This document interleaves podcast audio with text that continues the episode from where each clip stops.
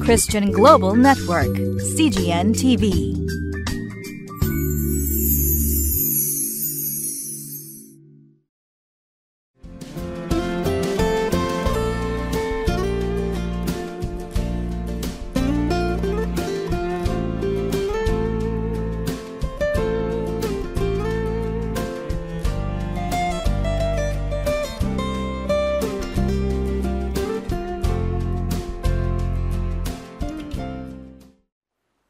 皆さんこんにちは。クライストコミュニティ牧師の大橋健一です。昨日からダビデ王の後を継いだソロモン王の治世から読み始めています。救い主がダビデの家から生まれると定められたほど偉大な王の後を継いだソロモン王です。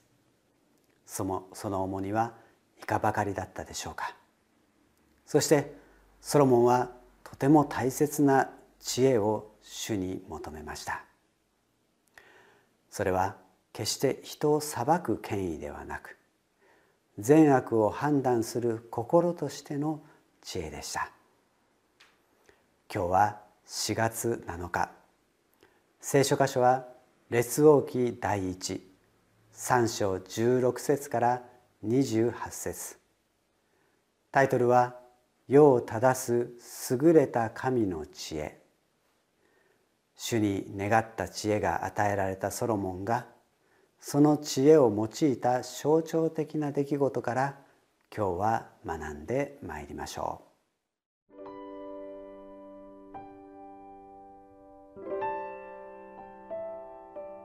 列王記第一三章十六節から二十八節その頃、二人の遊女が王のところに来て、その前に立った。一人の女が言った。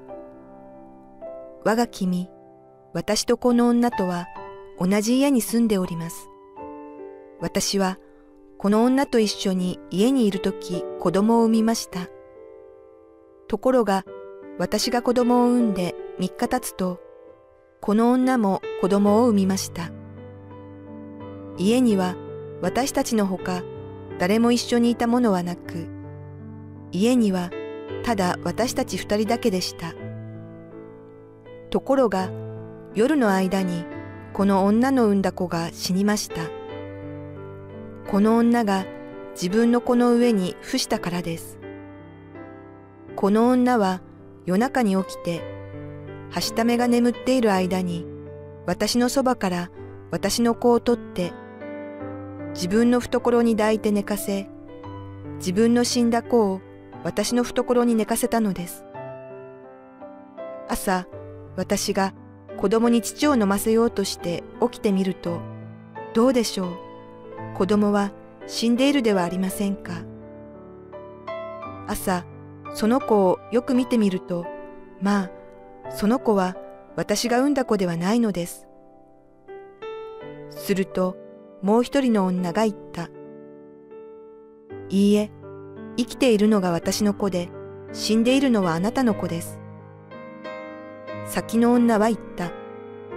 いいえ、死んだのがあなたの子で、生きているのが私の子です。こうして女たちは王の前で言い合った。そこで王は言った。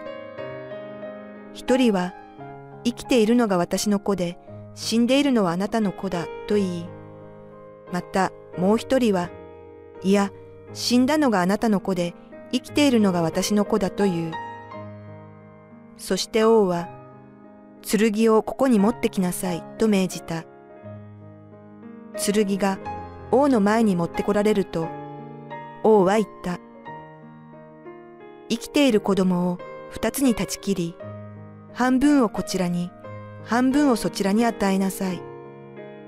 すると、生きている子の母親は、自分の子を哀れに思って胸が熱くなり、王に申し立てて言った。我が君、どうかその生きている子をあの女にあげてください。決してその子を殺さないでください。しかしもう一人の女は、それを私のものにもあなたのものにもしないで断ち切ってくださいと言った。そこで王は宣告を下して言った。生きている子供を初めの女に与えなさい。決してその子を殺してはならない。彼女がその子の母親なのだ。イスラエル人は皆、王が下した裁きを聞いて、王を恐れた。神の知恵が彼のうちにあって、裁きをするのを見たからである。ほうほうほうたるこい。あっちの水は苦いぞ。こっちの水は甘いぞ。ほうほうほうたるこい。有名な「蛍恋」という日本の童謡です。この中に人間の罪の性質がとてもよく現れているなと思うのは私だけでしょうか。あっちの水は苦いぞ。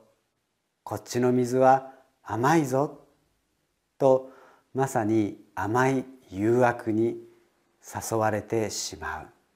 人間の弱さ。またそのような人の弱さにつけ込む人がいる。ということです。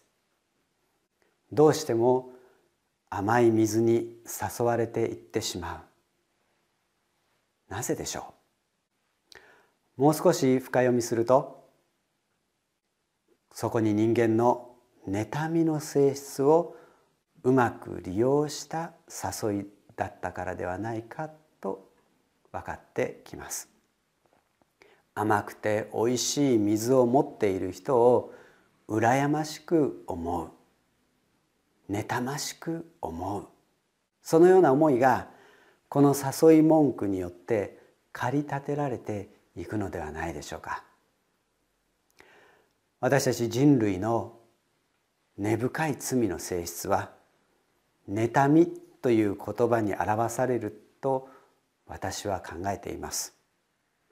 人間関係が壊れるのもその深い部分で妬みが関係していると思います。夫婦の関係男女の関係親子の関係友人関係現代のさまざまな人間関係のやり取りの中でその関係が壊れてしまう原因の深い部分に妬みが根を張っているのです。今日の聖書箇所もそうでしょう。二人の女性が登場します。二人は三日違いの子供を授かりました。そして一方の女性の子供が寝ている間に死んでしまいます。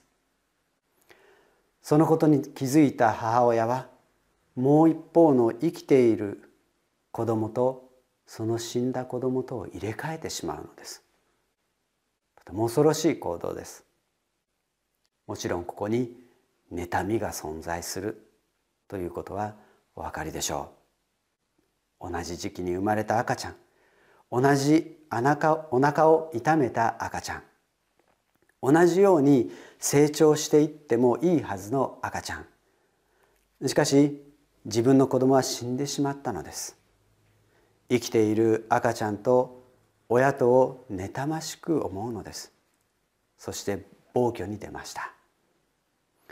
22節もう一人の女が言った「いいえ生きているのが私の子で死んでいるのはあなたの子です」先の女は言った。いいえ死んだのがあなたの子で生きているのが私の子です。こうして女たちは王の前で言い合った。このどちらの母親も言葉の上では生きている子供のことを愛しているかのように受け取れます。言い合ったというほどですから偽の母親も生きている子供を愛しているように迫真の演技をしたのでしょう。しかしそれはまさに妬みから出た演技です。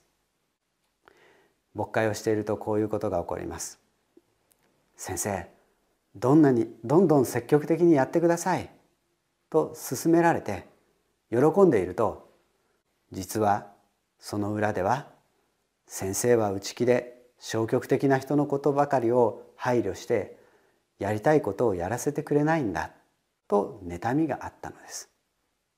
反対に先生弱い人のことを助けるところ配慮するところから始めてくださいとさも愛と憐れみのある勧めがなされる裏では先生は積極的な人のことばかりで弱い人のことをなおざりにしているという妬みがあったのです。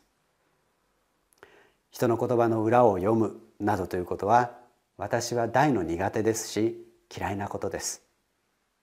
どうして正直に言ってくれないのだろうかと思ってしまいます。その心を読んでほしいと望むのは何とも自己中心な考えではないでしょうか。そしてその根には妬みがあるのです。それが人間関係を壊していくのです。だから私は妬みは罪の根本的な性質だと考えているのです。一体それを見分け正しく取り扱いまさに聞き分ける心を誰が持つことができるでしょうか。どのようにして身につけることができるでしょうか？ソロモンが求めたのはまさにこれでした。そして主が与えてくださった聞き分ける心によってこの問題を解決へと導いていったのです。これはソロモンの知恵ではなく主の知恵です。主から授かった知恵です。私たち一人一人が妬みという罪の性質を捨てるとともにその妬みを解決する知恵を預かることができるようにと祈るものです。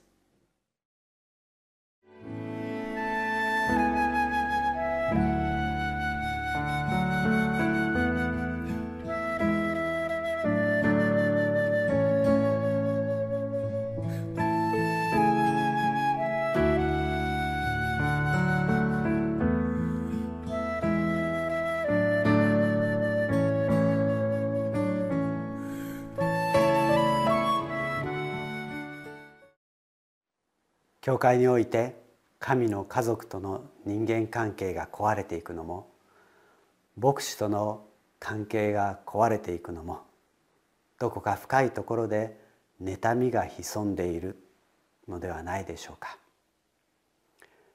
そのように考え気づかされることがあります。本当につらいものです。私たちの罪の性質は十字架の主によって清められているにもかかわらずです。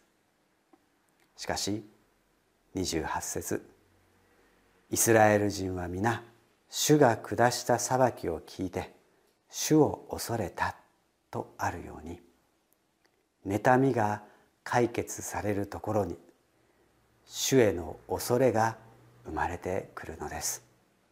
お祈りしましょ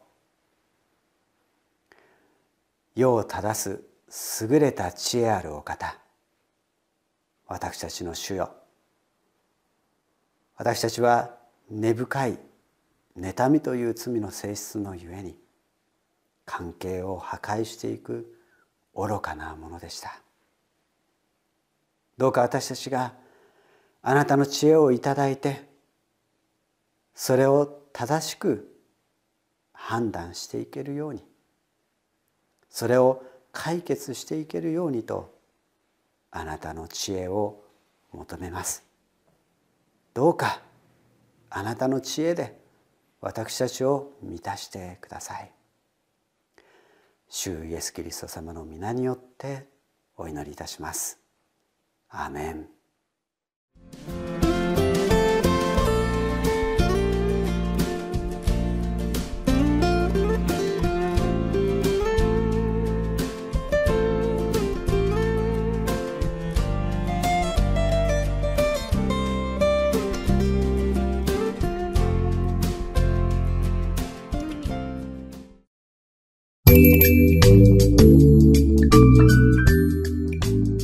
Christian Global Network, CGN TV.